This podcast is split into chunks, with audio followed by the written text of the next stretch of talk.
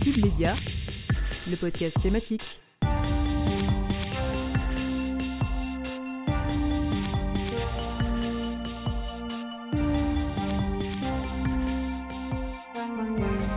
Bonjour à toutes et à tous et bienvenue dans ce nouvel épisode de Cube qui va vous accompagner au mieux pour les 15 prochaines minutes.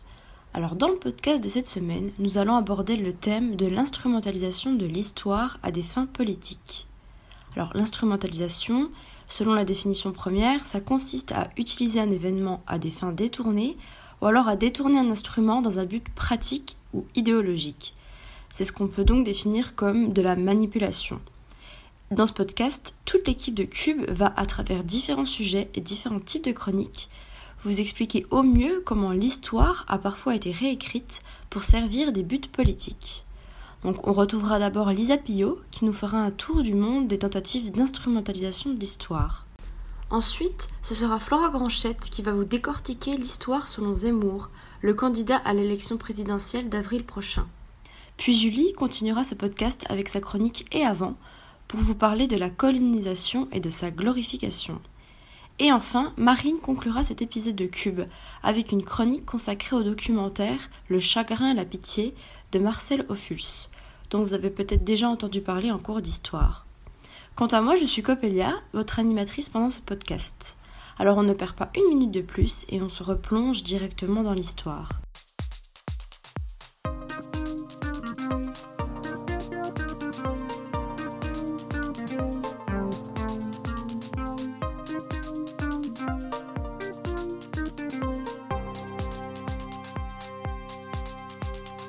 L'instrumentalisation de l'histoire est loin d'être un cas français. Partout dans le monde, des États ont tenté ou tentent toujours aujourd'hui de cacher ou de changer une partie de leur histoire. Lisa nous emmène visiter quelques pays qui ont encore du mal avec leur passé. Bonjour à toutes et à tous. Aujourd'hui, je vous propose un petit tour du monde non exhaustif de pays qui ont tenté de réécrire leur histoire ou d'en cacher une partie. Voici quelques cas connus d'instrumentalisation de l'histoire à des fins politiques. Commençons avec une histoire que l'on connaît tous, la Seconde Guerre mondiale.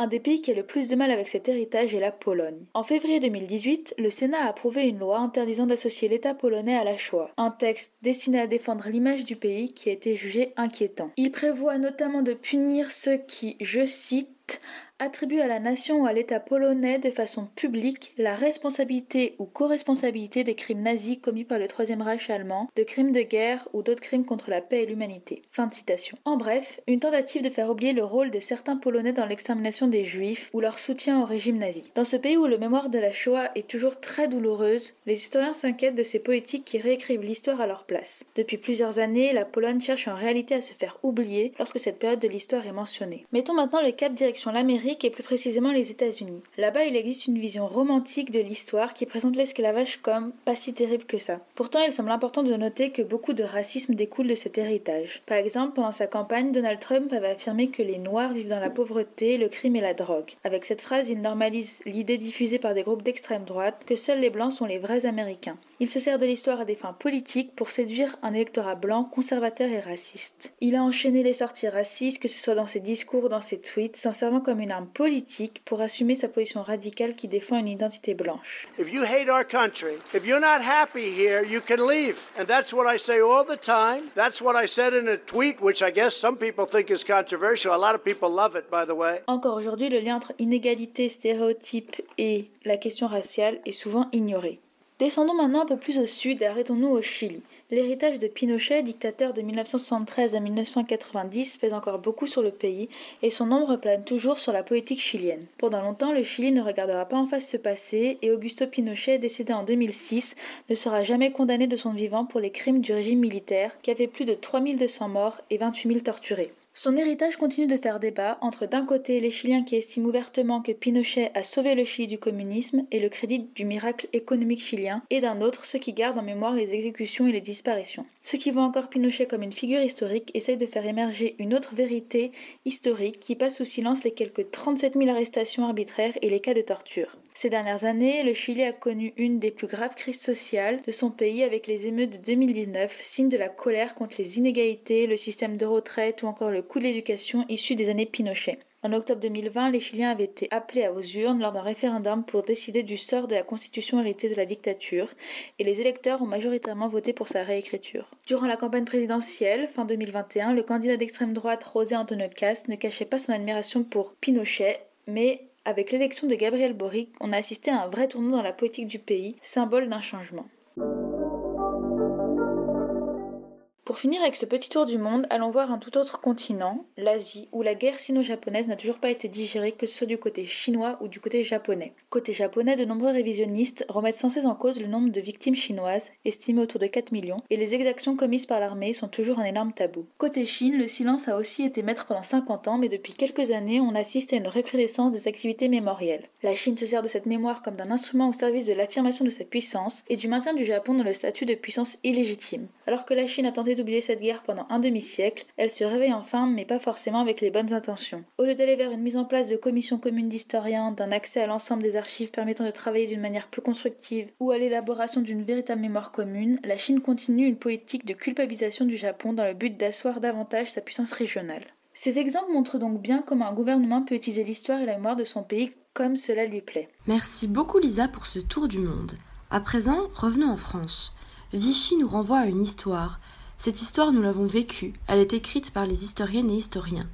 Gardons-nous de la manipuler, de l'agiter, de la revoir, déclarait Emmanuel Macron au micro de France Bleu Pays d'Auvergne lors d'un déplacement à Vichy en décembre dernier. Les propos du chef de l'État visaient évidemment Éric Zemmour, qui depuis plusieurs années soutient une vision négationniste de la France de Vichy. Flora vous analyse l'histoire selon Zemmour. Vous écoutez le podcast de Cube Média. L'histoire fait partie intégrante du discours politique d'Éric Zemmour, ou du moins une vision falsifiée de celle-ci aux antipodes des thèses soutenues par les historiens aujourd'hui. Dans sa déclaration de candidature, l'ex-éditorialiste de CNews, non sans rappeler l'appel du 18 juin du général de Gaulle, se désole ainsi de ce pays qu'il ne reconnaît plus.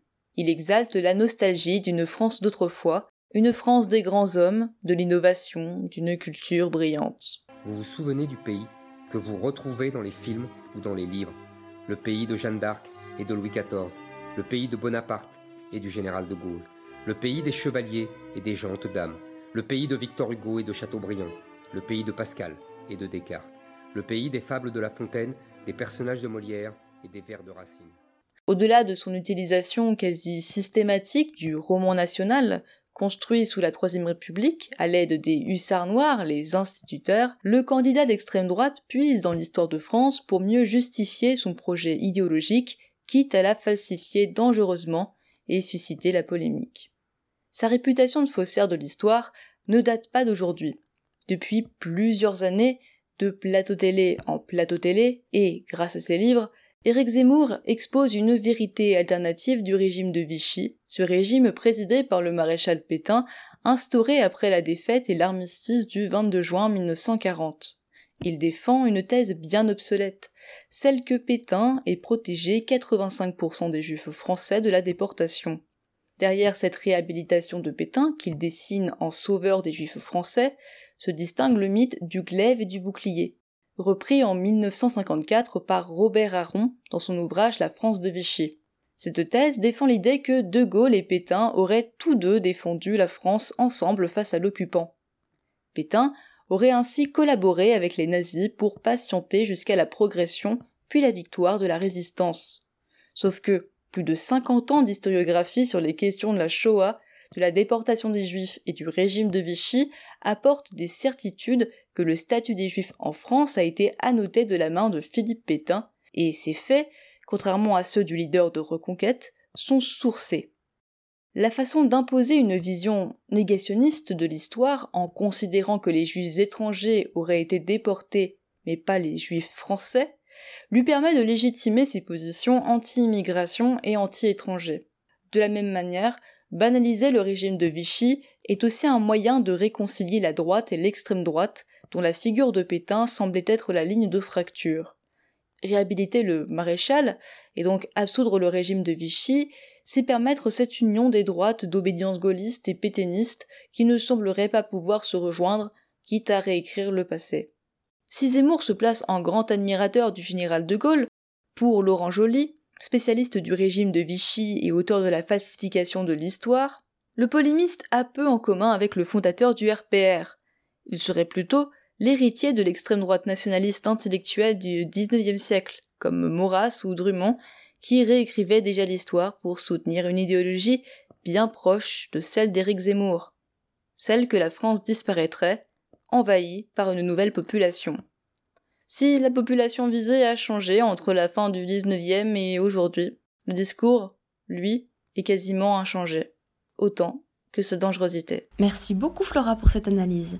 Et maintenant, pour notre chronique et avant, nous nous dirigeons vers l'Afrique française au XIXe siècle, à travers la figure du héros colonial et la réécriture d'une colonisation supposément glorieuse par la Troisième République. On t'écoute, Julie.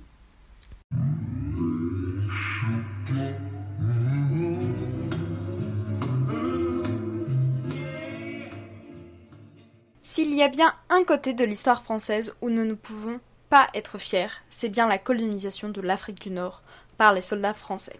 Débuté en 1830 avec la prise d'Alger, c'est véritablement après la Première Guerre mondiale que la culture coloniale atteindra son apogée. La raison?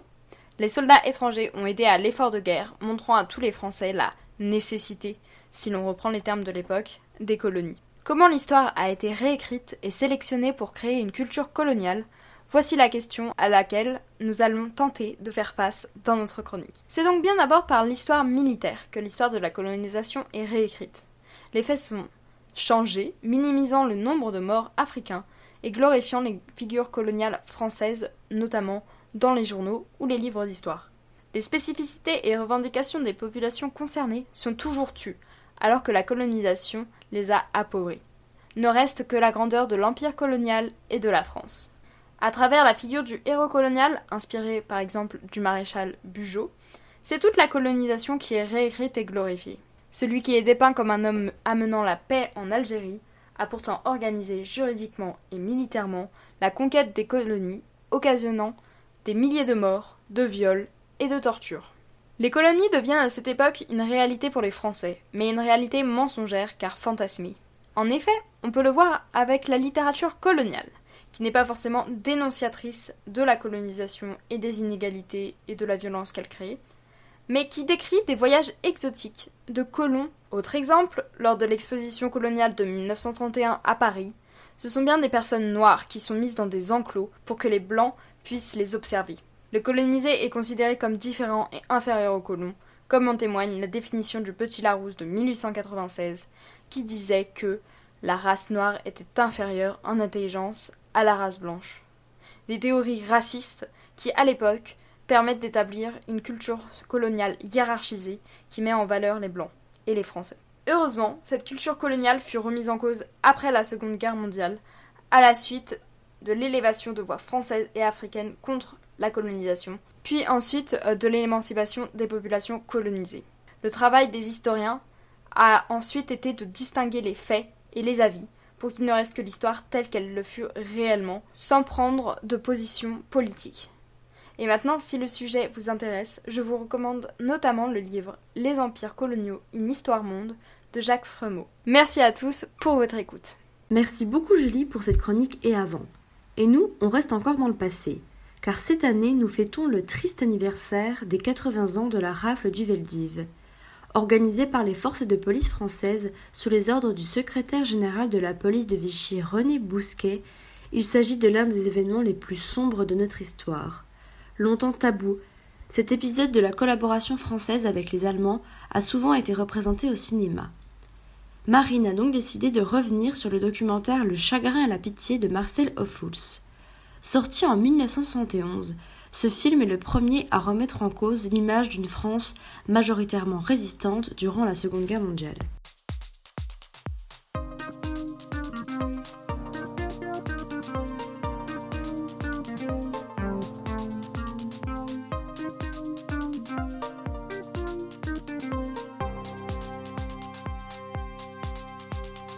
Le 16 juillet prochain, nous fêterons les 27 ans du discours de Jacques Chirac au Vélodrome d'hiver.